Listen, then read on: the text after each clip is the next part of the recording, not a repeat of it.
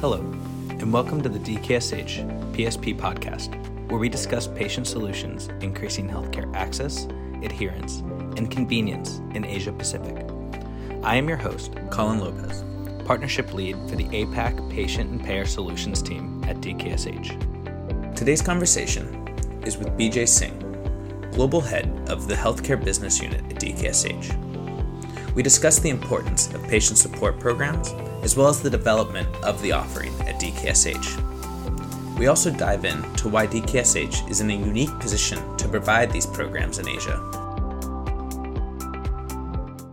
Hi, Bijay. Thanks for joining us today. Can you start off by telling the listeners a bit about yourself and your career? Sure, happy to. So, um, yeah, I'm a bit of a mutt. I've uh, lived and worked in four continents um, I'm a Canadian citizen, ethnically Indian, born and raised in Hong Kong, and lived and worked in four continents. So it's indeed a privilege um, to have had that opportunity. Um, and uh, I've spent over 30 years now um, in healthcare and uh, sort of jumped into it by accident. I won't go into how that happened, uh, but I've loved I, have loved it. I, I, love that it happened. I spent um, over 20 years working in uh, large pharmaceutical companies, so I have an idea of um, of uh, what a client uh, demands and, and what the needs are from a client perspective or a principal perspective, however you like to, to frame it, manufacturer. Um, and eight years um, working with uh, DKSH in a variety of capacities. Okay, fantastic. Yeah, it seems you've been all over the place in your career. So now at DKSH, can you tell us a little bit more about your role and kind of what does it entail? Sure. So uh, the title is Global Head of Healthcare, and I I have um, you know uh, two capacities. One is a member of the executive committee and and um, um, sitting on that executive committee and providing my views and you know helping to foster the direction for DKSH Group um, as a senior exec, and then the other one is leading, and the big part is leading healthcare, um, which is the largest business unit in DKSH, both in terms of profitability and top line, uh, not in terms of people yet. Uh, maybe that's a good thing. Um, and you know, a big part of my role is setting the strategy um, where we will play, how we will win, in a simple, a simple um, framework for what I think strategy is, and um, and then ensuring that we have the resources, the people, the money, um, making the right choices to to win, and that includes, you know. Um, uh, um, motivation includes um, um, performance reviews, includes uh, performance management, um, and and a lot of empowerment and deciding, you know, where we empower and where um, you know we have to step in. So I think the fun part is every market's quite different, and DKSH is pretty entrepreneurial. Uh, so we really try to adapt ourselves um, to the needs of the market as well as our strengths relative to the competition and and then just um, yeah and then just go for it and I, and I think it's fun being a, a gm in this environment because the many who who work uh, realize that they are actually empowered to to make a lot of decisions and set the um, set the tone of um, how DKSH operates in that country. Oh, great. So it's clear that you kind of drive everything that is the DKSH business unit healthcare. So, for the listeners that may not be familiar, can you share a bit more about what exactly is the healthcare unit at DKSH? What are the key areas of the business? Sure. So, you know, a simple way to think about DKSH is we connect um, a client, a manufacturer to the market, to the customer.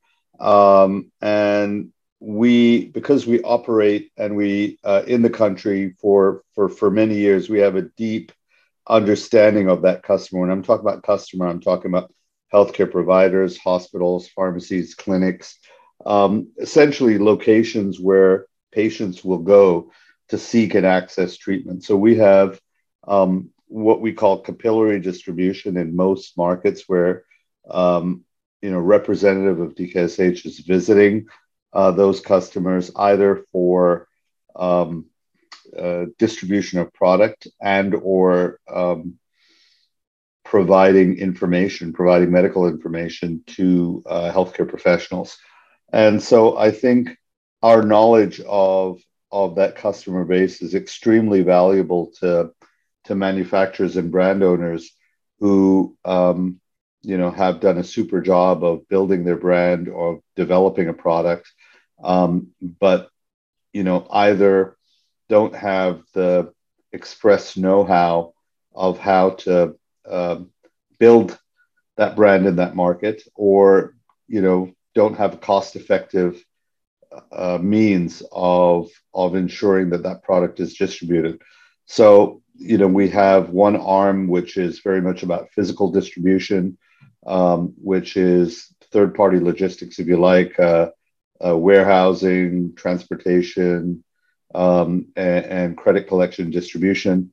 We have another arm which is very much about uh, commercial um, uh, outsourcing or commercial operations, where we're uh, involved in all elements of sales and marketing and omni-channel support, right up to e-commerce, digital marketing, uh, we also are a brand owner and have a our own portfolio of brands, and then we're also very interested in in um, entering into new value-added services such as patient solutions, which I'll talk about in a moment. Oh, that's great. So then you've been supporting uh, healthcare companies throughout Asia for a while now. What are some of the key changes that you've noticed over the years? Yeah, so I think point number one would be the customers are much more open to being accessed in in different manners. So I think we're not at the stage of FMCG in terms of digital communication yet, but I think uh, that is entering much more. You see it in consumer health and e-commerce. You don't yet see uh, many uh, pharmaceutical products or prescription pharmaceutical products being accessed through e-commerce yet um, in a few markets, but not many in Asia. Practitioners, whether they're pharmacists, whether they're doctors, are also much more akin and much more open to uh, be engaged uh, through digital channels. So I think that's something that wasn't there when I started in the industry. I mean, the, the platforms just weren't there, but also the level of attention of doctors to to be able to um, to access. I, I think you know 20 25 years ago many doctors would like to attend in-person roundtable discussions other forums to learn more. And i think they're appreciating that uh, they can access this education um, this information online sometimes at times that suit them because they have busy practices. I think um, uh, you know that's one major change i've seen. I think the second that i've seen is a big drive towards specialty medicines. And um, and treatment of chronic care. I think a lot of primary care diseases are now quite well treated. Um, yeah, there can be improvements there and special populations that can be treated, but in general, I would say many primary care ailments are um, there are good treatments and there are quite many generic treatments available. I think, um, however, in specialty diseases, we see huge advancements in oncology, for example. I mean, if I look at the the degree of targeted therapies and novel science in terms of treating patients and improving lives and extending life, really, or improving response rates. It's just incredible. Uh, I think there's also been a boom in, in areas such as rare diseases, in areas such as immunology. So I see many, many cases where the pharma industry has changed as a result and in specialty diseases, there needs to be a lot more interaction with the patient themselves. And I think the pharma industry is very, very keen to, to engage with patients in a compliant manner. Hmm. Interesting. So, as you've identified these trends, how have you helped to lead DKSH in adapting to this rapidly evolving healthcare landscape? So, we talked about you know omni-channel and and omni-channel involves um, not just visiting healthcare professionals with sales representatives physical sales representatives but we have for example, in many many markets, uh, what we call virtual sales reps, which are calling on physicians remotely, um, digitally uh, through the telephone. We have you know digital platforms to access physicians. Um, we also have invested a lot in e-commerce. So we are looking at a plethora of ways to engage with healthcare professionals at DKSH um, and using relevant platforms, um, external platforms, whether that's WhatsApp, uh, line, email, um, and, and, and other media. I think the other is to understand that there are needs. I talked about patient solutions before. And many years ago, um, you know, coming from industry, I realized this was an area that clients were going to need more and more help in um, because of patient confidentiality. I understood that clients could not hold patient data in house. They they needed to have um, that held outside the company, but still they wanted to have an element of control in how these patient solutions were being developed and how they were being um, communicated. So I saw a need, and and we started looking at that many years ago. It took us a few years um, to get it off the ground. I also believe very much that it needed to be something that could be scalable. And so it needed to have a digital platform behind it. Not only would that make it scalable, but I think it would make it more affordable eventually and um, something where that data stream that we could capture could be eventually used for a variety of, uh, of good. Um, so that was an area that um, frankly, I conceived eight years ago and then you know just brought in a group of people that actually could make it happen. And it's become actually an exciting area for growth for us. Great. So just taking a step back for maybe listeners who aren't as familiar um, can you just help to maybe describe what is patient solutions and what are patient support programs? Sure. So i think it first starts with understanding the patient journey in a particular disease or a particular um, affliction that a patient might have and understanding what I call our leakages from that um, from that patient journey. Where what can uh, cause patients to either drop out um, or you know not take the therapy that uh, they're prescribed and and I, what we found is areas that uh, we think we could add a lot of value to, to patients um, would be patient access, uh, would be patient adherence, uh, patient education, and uh, patient affordability. So those are four. Um, you could also add to a certain extent convenience and uh, making it easier for patients to access the therapy. Uh, but those four, four and a half areas, I think, are the areas that we see we could help uh, patients healthcare professionals and clients um, in terms of addressing those areas of leakages through what we call patient support programs. So, engaging with patients to address those potential areas of leakage. I see. So clearly, these programs have a lot of value to the patients in helping them achieve better outcomes and be able to access these medicines. Also, for doctors, is being able to use patient support programs as a tool to better help guide the patients through uh, their patient journey. Why, in your perspective, have you mentioned in recent years that the clients, pharmaceutical, medical device companies, have become more interested in being involved in the space? Why do you see this to be the case? Yeah, I think uh, a lot of it is because um, when you're dealing with some of these uh, diseases, I think there's a few big needs. One, these products are often quite expensive. And in many of the markets where we operate in Asia, uh, many of these patients don't have um, reimbursement or insurance coverage.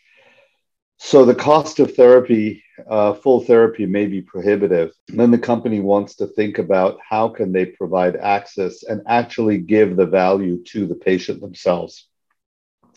And if they try to pass that along, you know, through the customer, i.e., through the pharmacist or through the hospital or through the healthcare pr- uh, practitioner, uh, sorry to say, but there might be a interest of that customer to take part of that value. And um, I think the idea that the client um, or the manufacturer has is they would like to see the patient um, get as much of that value as possible. They, they don't mind compensating other customers along the way for their um, their effort, their uh, their time um, for signing patients onto these programs, but they want to make sure that the that the value that they're that they're providing, they're willing to provide through, let's say, a discount or let's say a uh, buy one buy X get Y, actually gets to the patient. Um, so I think that's a big reason why they also want to you know ensure that the patient also gets value in terms of of time because many healthcare practitioners unfortunately are super busy um, because of the way they're stretched the number of patients that are coming to visit them.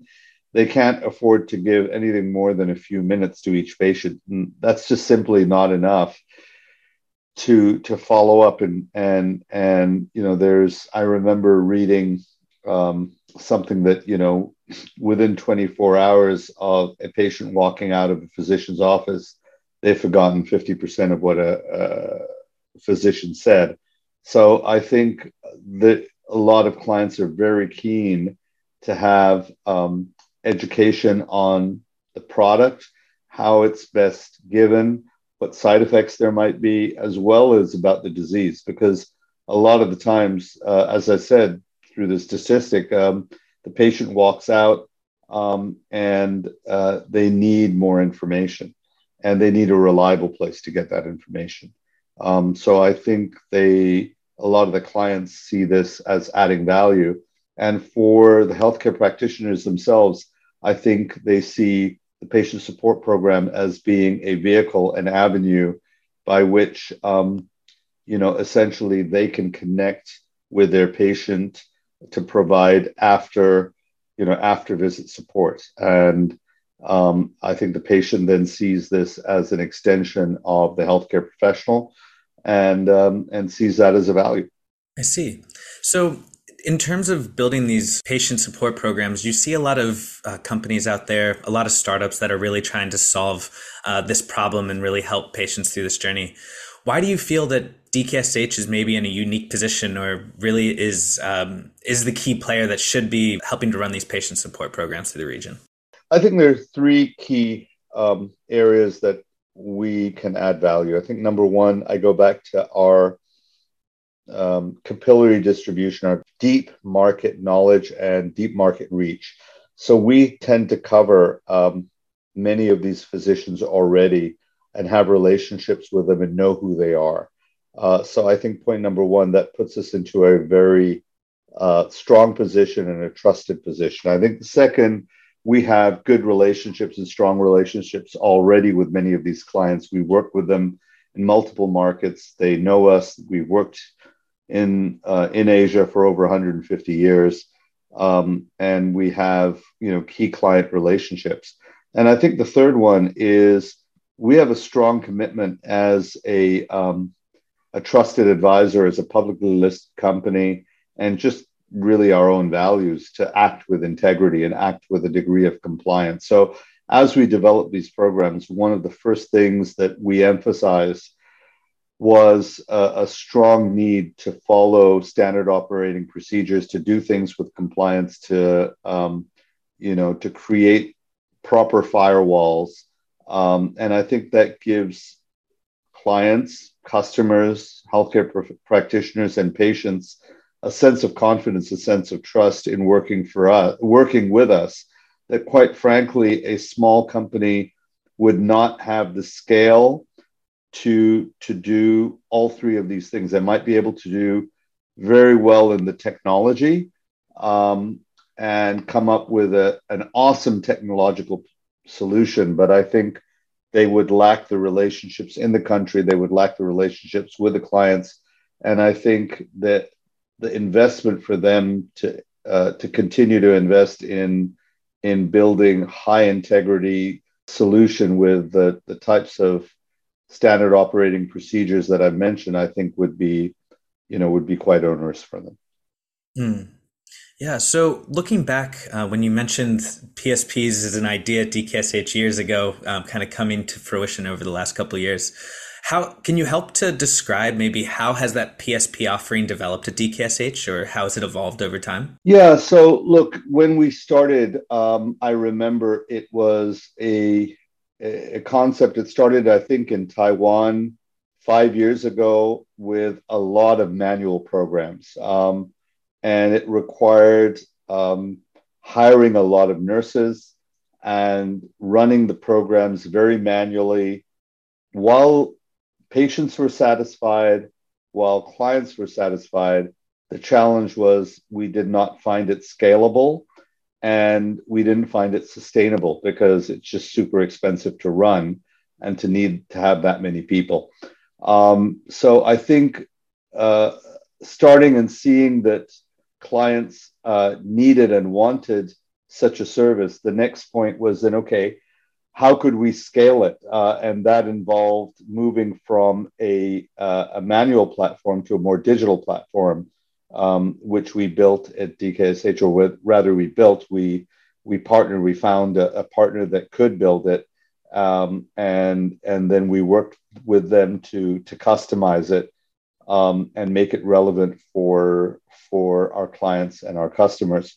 And then I think you know I said we started in Taiwan, um, and we chose six countries really that we thought this would be most relevant, and we doubled down on those six countries. So even though we operate in 15, um, we didn't try to become the United Nations within DKSH and try to do it everywhere.